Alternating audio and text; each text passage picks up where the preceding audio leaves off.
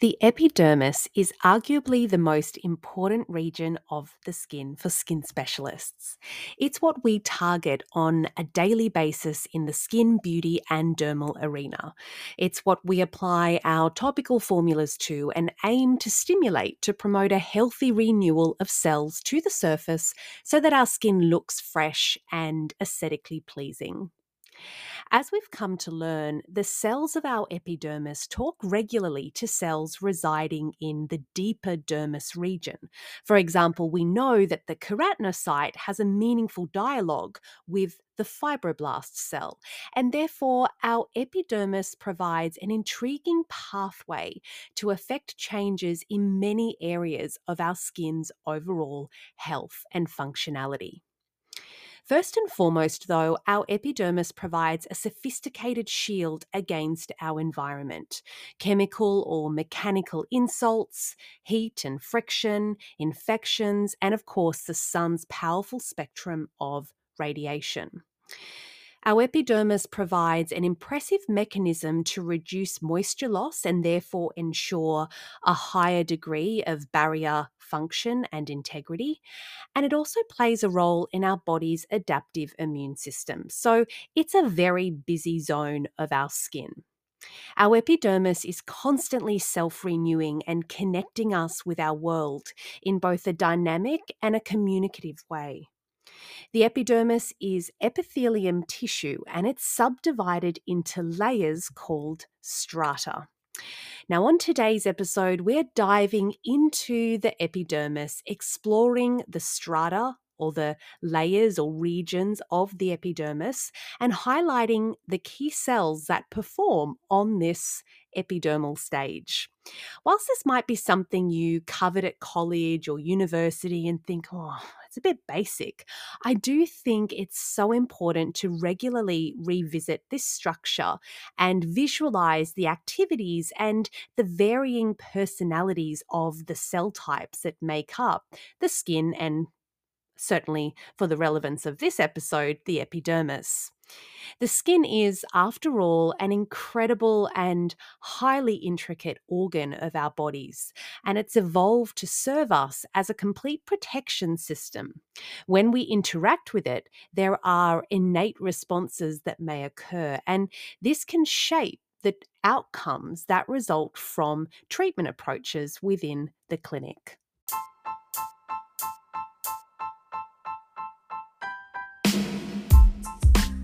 This is The Power of Protons, a pH Formula Australia podcast for skin specialists. This is where you come to explore the always evolving professional beauty, skin, dermal, and aesthetics industry. We cut through the hype to deliver highly researched content designed to empower, educate, and inspire. I'm Danielle Hughes, your host and lover of all things skin.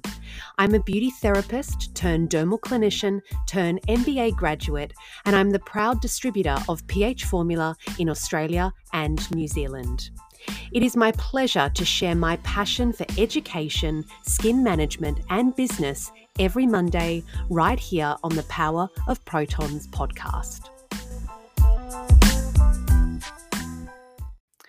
So, to begin with, we can divide the epidermis into two key zones nucleated and anucleated. So, cells within the nucleated zones are considered alive, with functional organelles that are controlled by a nucleus. Cells in the anucleated zones are often referred to as the dead cells. So the organelles, including the nucleus, have deteriorated, enabling that cell to flatten out and fill with a protective protein, namely keratin, that enables superior protection against the environment that we find ourselves in. So, Let's first bury all the way down to the deepest layer of the epidermis. This is the stratum basal layer, also referred to as the stratum germinativum. And this is where the epidermis connects to and interacts with the dermis via the dermal epidermal junction. The basal layer houses a nice sprinkling of melanocytes or pigment cells nestled amongst a rich mm. population of mother keratinocytes. And this is where the magic happens. Our mother cells are responsible for producing daughter cells in the process of cell renewal. And interestingly, only about 15% of our mother cell population are constantly involved in this renewal of epidermal tissue. The rest remain in a resting sleep state, and they only wake up when there's an escalated requirement for cell proliferation, for example, in wound healing or in response to an unexpected damage. So, as I mentioned, there's a sprinkling of melanocytes that are nestled amongst the mother cells. And you may remember back from episode six, I believe it was, that one single melanocyte or pigment cell holds potential to service up to 40 keratinocytes or daughter cells with the protective melanin or pigment to shield them against the environment. In this particular layer, you'll also find Merkel cells. These guys are responsible for providing tactile or touch feedback.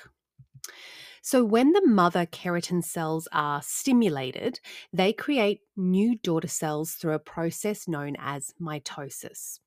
The daughter keratinocytes then begin what is a transformative migration up towards the skin's surface. And that final layer, the final destination being the stratum corneum.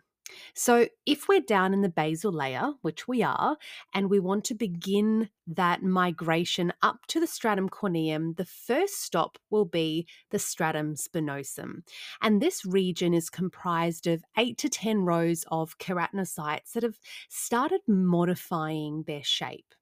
It's at this stage that they take on a prickly appearance with processes within the, the cytoplasm of the cell, that jelly like fluid where all of the organelles are suspended, the cytoplasm that extends out spines that contact neighboring cells with the assistance of structures known as desmosomes. Dendritic cells, such as Langerhans cells, are also located within this stratum spinosum layer. And these guys are like little watchtowers on the look for any foreign matter that has somehow made its way through the top layers or the, the outermost strata of the epidermis. Langerhans cells are the last line of defense before the mother cells become under threat. So, if foreign matter has somehow found its way through the acid mantle into the corneum, through the lucidum, if applicable, through the granulosum, it's here within the stratum spinosum that we have that last opportunity to protect those very important mother cells in the basal layer. Another interesting role of this spiny, prickly layer is the synthesis of lipids or oils that get packaged up into little organelles known as lamellar bodies. These lamellar bodies then partner with our keratinocytes, they collaborate during their migration to the surface and play an important role in the future barrier integrity of our stratum corneum. So the next zone up towards the stratum corneum, so we started in the basal, now we're in the stratum spinosum. Next in our migration, we have another stop, and that is our stratum granulosum. So, this is where major transformation takes place. Think Clark Kent transforming into Superman, if you like that analogy. So, this is where the keratinocyte's nucleus, the control tower of the cell, begins deteriorating, as do the other residents or organelles that are residing within the cytoplasm of the cell. Here, the cell's cytoplasm starts taking on keratin filaments, which will eventually account for 80% of the cell's total protein concentration. Now, I invite you to head back to episode two if you haven't listened recently, because this episode explores a single skin cell and it tours the organelles and structural components to give you a better understanding of the fairly dramatic changes that are taking place as these daughter cells mature on their way up to the surface. Now, back to the granulosum. This zone is referenced as being three to five rows thick, where our round or cuboidal shaped keratinocytes start flattening out or collapsing down. So think about folding down a box, for example. It's here that our once living keratinocytes, our nucleated keratinocytes, transform into what we then start considering corneocyte counterparts, and they then migrate through the stratum lucidum if the particular zone of skin that we're looking at on the body, the anatomical position of the skin has a stratum lucidum, and then up into the final destination being the corneum. Within the granulosum, there are also granules that secrete carbohydrates and lipids, also known as glycolipids. So, this substance acts like a, a grout or a filler that prevents water loss, but also prevents the entry of water into the skin. So, it's like a waterproofing substance. This grout or filler is a really important characteristic of the stratum corneum as it populates the intercellular spaces between our mature cells or corneocytes and establishes part of what is a very important barrier defense system. So, next layer up towards the stratum corneum is a stratum lucidum. So, this is our waterproofing layer, and it's visible by microscope only in thicker skin. So, this is the layer that we see in thick skin, like the palms of the hands, the soles of the feet. It's two to three rows thick, and it consists of clear, flattened keratinocytes. So, it's like a little raincoat, a waterproofing layer which then brings us to our final zone of the skin, our final strata, the stratum corneum. So, this is the outermost layer, the layer that we see. It consists of up to 30 rows of mature, fully keratinized, anucleate keratinocytes. Fully keratinized, I'm just going to say that one more time. It's a tongue twister. Fully keratinized, anucleate keratinocytes, where they also then are known in this layer as corneocytes. So, this layer works to protect us against injury, the invasion of foreign matter, and it also works to reduce water loss. The stratum corneum is a very important zone or strata of the epidermis because it's the particular zone that itself interacts with the environment. So, it's that front line.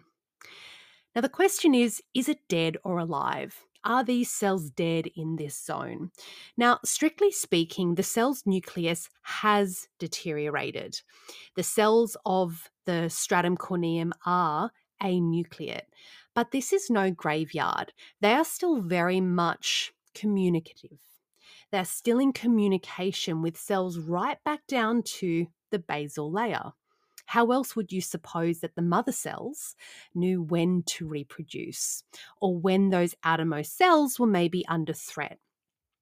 So, cytokines are important communicators to consider here. Head on back to catch episode four to learn a little bit more about cytokines, which are conductors of the skin. And in episode four, we explore the relationship, which is largely mediated by cytokines, between our skin cells, our keratinocytes, and our melanocytes. So, we can conclude this tour of the strata within the epidermis with a few points about the microbiome, the living ecosystem of biota that lives on our skin. Now, whilst the microbiome is strictly not considered uh, a layer or a strata, the microbiome plays a really important role in the skin and overall body immune function. So, it's not strictly speaking, a layer, but it is an important aspect of our epidermis. It requires special consideration and care as we've come to better understand, I'd say, over the last 10 to 15 years. And as we are seeing now with specific skincare ingredients and advanced products that support and aim to rebalance this layer of bacteria, virus, parasite, and mite. We can think of the microbiome as a little blue streak cleaner wrasse, you know, the, the tiny fish task with that grand responsibility of cleaning away parasites and dead tissue for its its boss, who I suppose if we continue this analogy could be like a big potato cod. So in return, the cod provides the baby cleanser fish with food and protection. So it's a win win. When our microbiome is imbalanced, our skin can become vulnerable, and this vulnerability may result in infection or inflammatory skin conditions such as acne, rosacea, and dermatitis within us being the host of the microbiome. So, modern skincare products will always now aim to bypass any surface aggression to the stratum corneum and, by extension, to respect this living ecosystem that resides within and on the acid mantle and on top of the stratum corneum, the microbiome. So, we know from this very brief overview that our daughter keratinocytes mature on their way up to the surface. They take on strong keratin protein and they produce essential lipids that are required to create an effective intercellular barrier. We know during this transformative migration, the organelles, so the nucleus, the Golgi, the mitochondria, they deteriorate so that the cell can flatten out and become a fully fledged stratum corneum that enables us to be able to interact in our environment yet maintain a level of heightened protection.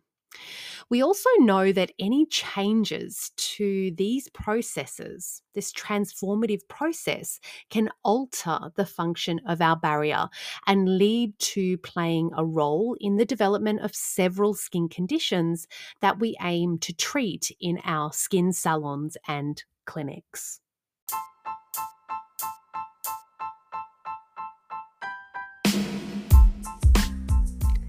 The Art Club stands in Barcelona as one of PH Formula's proudest achievements, an advanced skin academy meticulously crafted to bring skin specialists together to undergo holistic training covering skin histology, biochemistry, cosmetic chemistry, and medical aesthetics.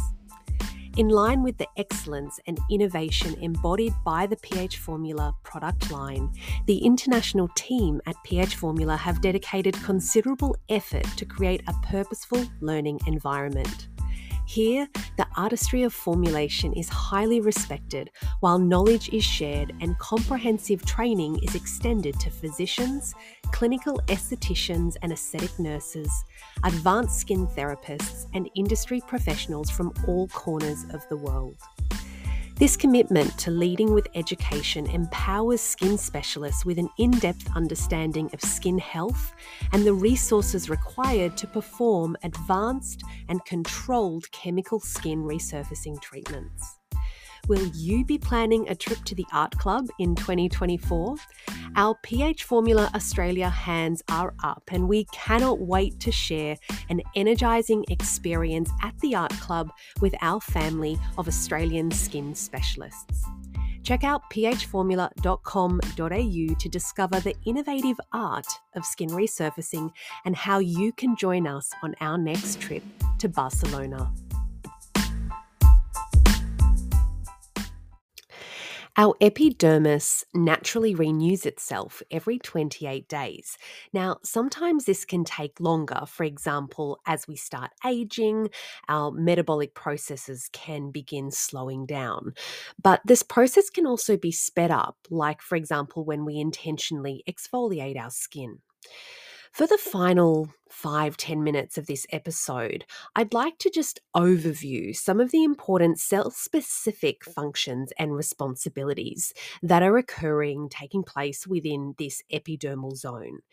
I've mentioned this throughout the episode that there are four cells residing most prominently in our epidermis keratinocytes, melanocytes, Merkel cells, and Langerhans cells. The primary shareholder of the epidermis is the keratinocyte, which we'll often refer to as either the keratin cell or just the skin cell. And he makes up the lion's share, 80% in fact, of the epidermis, and undergoes that most powerful transformation on the migration through the strata from the basal layer up to the outermost layer of epidermis that interfaces with our environments, being the stratum corneum. Other cells, such as the Merkel cell, melanocytes, and Langerhans cells, whilst they are important for the overall health and function and adaptability of our epidermis, they play a supportive role to the keratinocytes. We've highlighted a lot about how the keratinocyte develops during his or her migration, and that the chief responsibility of the keratinocytes is to produce keratin for protection as well as to release communication messengers or cytokines that carry important details back down to the mother cells about the environment that they were subject to. Our melanocyte or our melanin or pigment cells are dendritic cells that are located in the deepest zone of the epidermis, so the stratum basal layer. So they're nestled or sprinkled amongst the mother keratin cells. These guys synthesize melanin for energetic protection against ultraviolet radiation and thermal aggression. And as I mentioned earlier, one single melanocyte has the potential to furnish up to 40 surrounding skin cells with melanosomes that are carrying the melanin or pigment to protect the DNA and the nucleus of the keratinocyte as it journeys up closer to the sun and other elements. The melanocyte is one of the first cells to, so, to show signs of damage. It's a really vulnerable cell, highly, um, highly vulnerable to trauma and other malfunctions. It's also our skin's problem child, if you will. Our melanocyte can become quite difficult to control and pacify and even communicate with, making conditions resulting from the melanocyte, for example, melasma and other hyperpigmentation disorders, even hypopigmentation disorders for that matter, very difficult to manage and treat. And it's certainly a longer process as, as we've come to learn working within the skin, the dermal, the aesthetics, the beauty industry. It is quite a difficult and longer term treatment program when we are working at rebalancing or reprogramming or, you know, addressing this pigment cell. Langerhans cells are star shaped dendritic cells and they arise oh. from bone marrow before migrating to the epidermis. They ingest foreign substances and they are key activators of our immune system.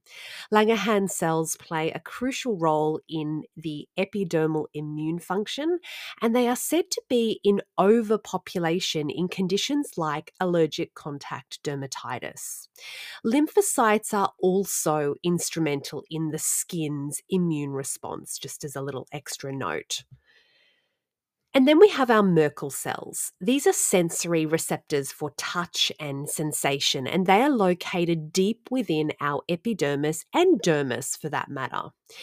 These guys tend to be in higher concentration on a sensitive skin, and they can even become malignant and cancerous. However, Merkel cell carcinoma is quite rare. It's easy to always prioritize working in the dermis. After all, this is where our collagen producing cells and our elastin producing cells reside, i.e., our fibroblasts. But as we've highlighted in this episode, and it has only been a highlight because we could do an entire day educating about the intricacies of the epidermis, for example. But as we have highlighted, high level overview, there is a lot taking place in our epidermis. And this is the section of our skin whose performance majorly dictates the way in which our skin looks and behaves and responds. When our epidermal metabolism becomes sluggish, when certain cells start misbehaving, when there's a flaw or a series of flaws during that keratinization process from the basal up to the stratum corneum, when the microbiome that comprise that outermost kind of ecosystem that reside on our skin is out of balance, we can develop undesired skin conditions, like, for example, dehydration, hyperpigmentation, acne, rosacea, dermatitis. So, whether it's a sluggish metabolism, cells misbehaving, a series of flaws during the keratinization, dysbiosis in the microbiome or the microbiota, we can start to develop skin conditions that then require management. Our skin has evolved these zones of epidermis and these key cell personalities as a complete protection system. Just as we highlighted briefly about cytokine communication, every action has a reaction when it comes to the skin. Dialogue is sent between these key cells to ensure that their collective goal is still executed that is, to protect us within our environment. And this is something to consider in our treatment programming before we go hell for leather, over ablating, aggressively peeling, heating and or inflaming the skin. We've come to understand now just how important exercising restraint is when it comes to long term skin management and slowing of the aging process. And of course, preserving the integrity of epidermal barrier should be a modern treatment priority. I sincerely hope you have enjoyed this episode. I look forward to having your company again next Monday for our very first episode of 2024. Until then, have a positively charged week ahead and bye for now.